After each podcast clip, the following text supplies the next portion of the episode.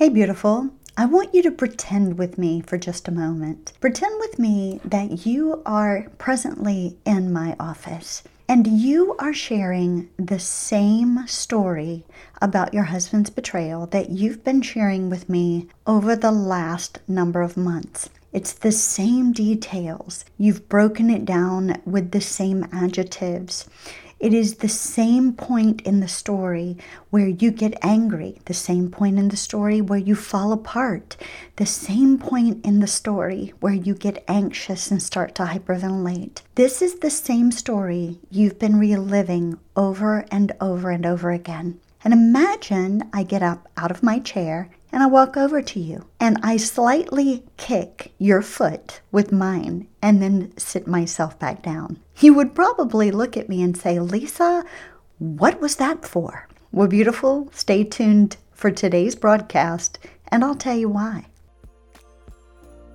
Hey, beautiful, do you wish there was a way to begin healing from the devastation of his betrayal? Find out what is really happening to you. Discover who you should tell about the betrayal. Find out how to ask the questions that won't cause you more trauma and learn simple techniques to help you begin healing your mind, body, and soul? Listen, I know what it feels like to have the unimaginable happen, to have my world completely blown apart by discovering my husband had been having an affair with a younger woman for two years, battling the thoughts, images, insecurities, lacking trust and confidence, feeling so lost, alone, and confused. Imagine if you had a first steps guide that gave you daily action steps to help you release the trauma due to the betrayal while still gaining biblical insight and wisdom for your healing journey all while learning what betrayal trauma really is, why you need safe people to journey with, how to ask the right questions, and learn how to put a stop to his blame game once and for all.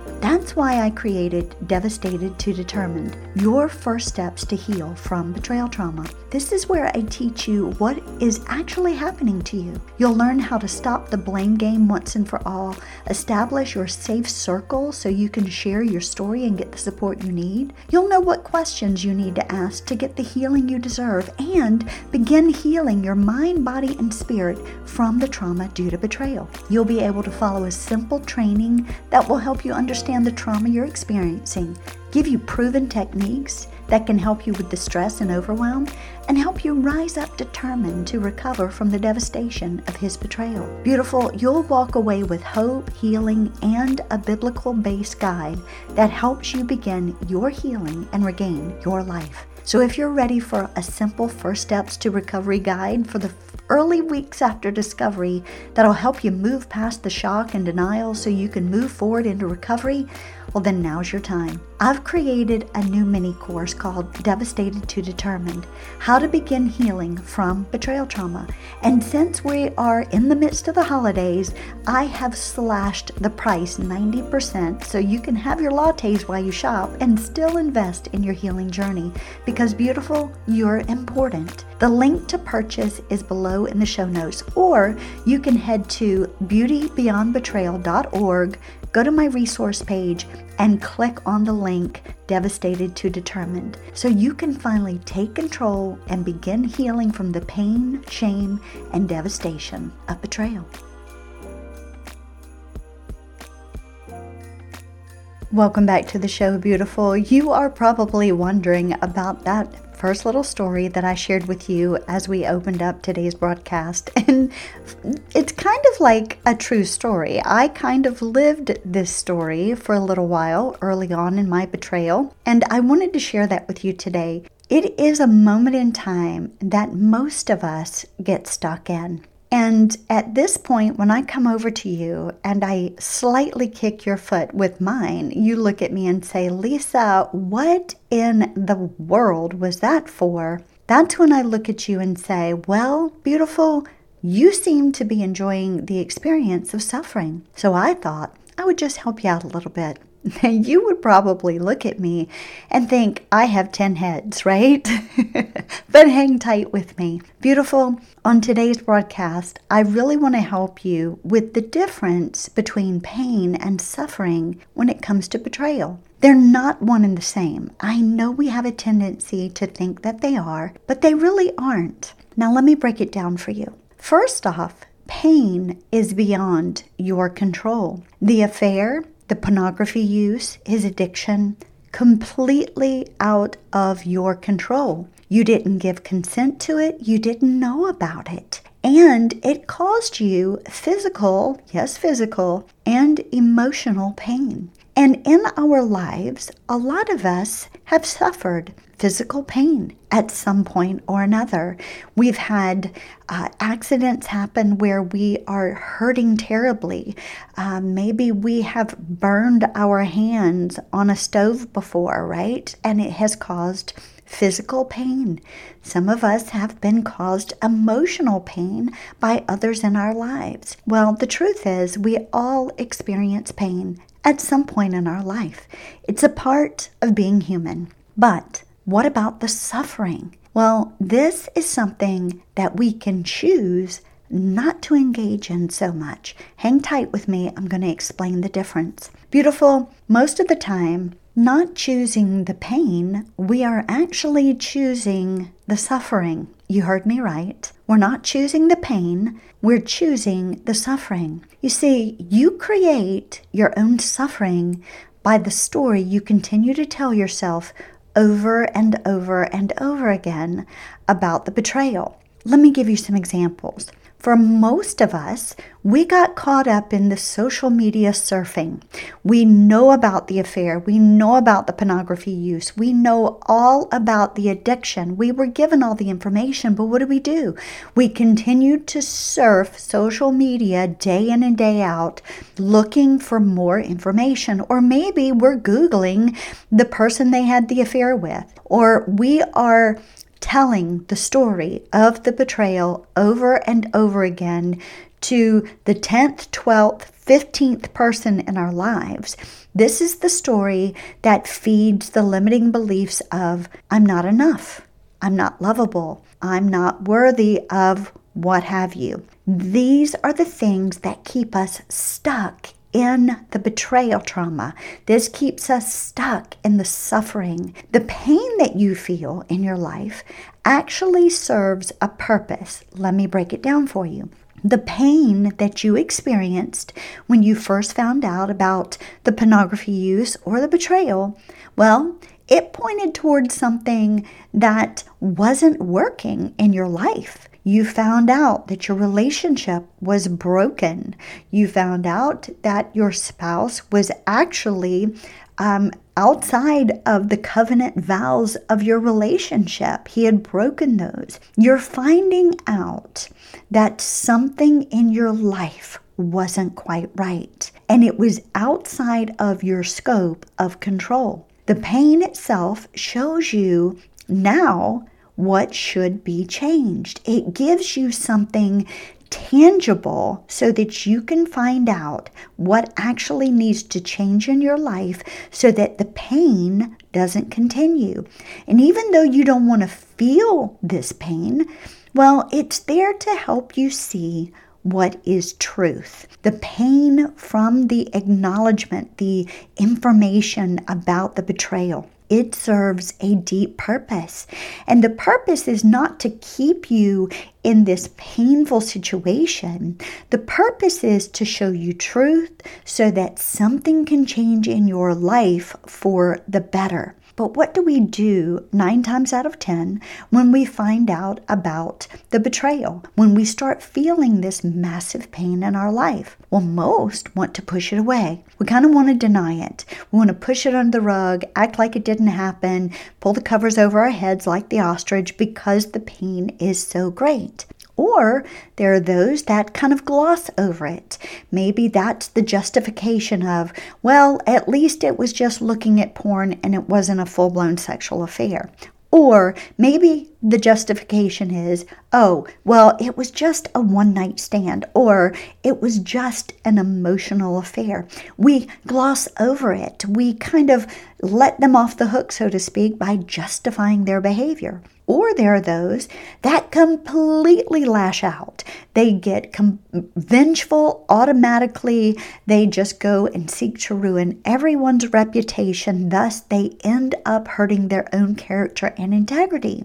And then there are those that turn the pain inward and tear themselves down. I'm not worthy of love. I'm not good enough. I'm not pretty enough. Um, I'm not lovable. The list goes on and on and on, and you're literally tearing yourself apart at the core. Well, beautiful, all of this takes the initial pain of the betrayal that served a purpose and it turns it into what we call suffering. So, how do we shift out of this?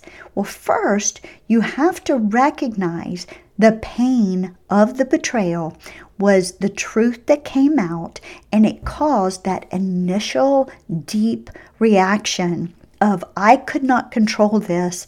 This happened to me emotionally, physically, whatever it was, and this caused me immense pain. However, when we push it away, deny it, gloss over it, justify it, lash out, create vengeance, turn the pain inward and tell our, tell, tear ourselves down, then the purposeful pain turns into a suffering that we are now putting upon ourselves. So, how do we make the shift? How do we shift out of this? Well, first and foremost, you examine the pain and determine the suffering. Yep, you heard me right. You examine the pain and you determine the suffering. So, how do you do this? Very first thing you do is you ask yourself, who or what has caused me this pain? Now, I, you notice I didn't say suffering, I said pain. Remember, the pain is out of your control. Prolonged suffering is in your control. That's the difference. Pain the pain is your out of your control. The prolonged suffering is in your control.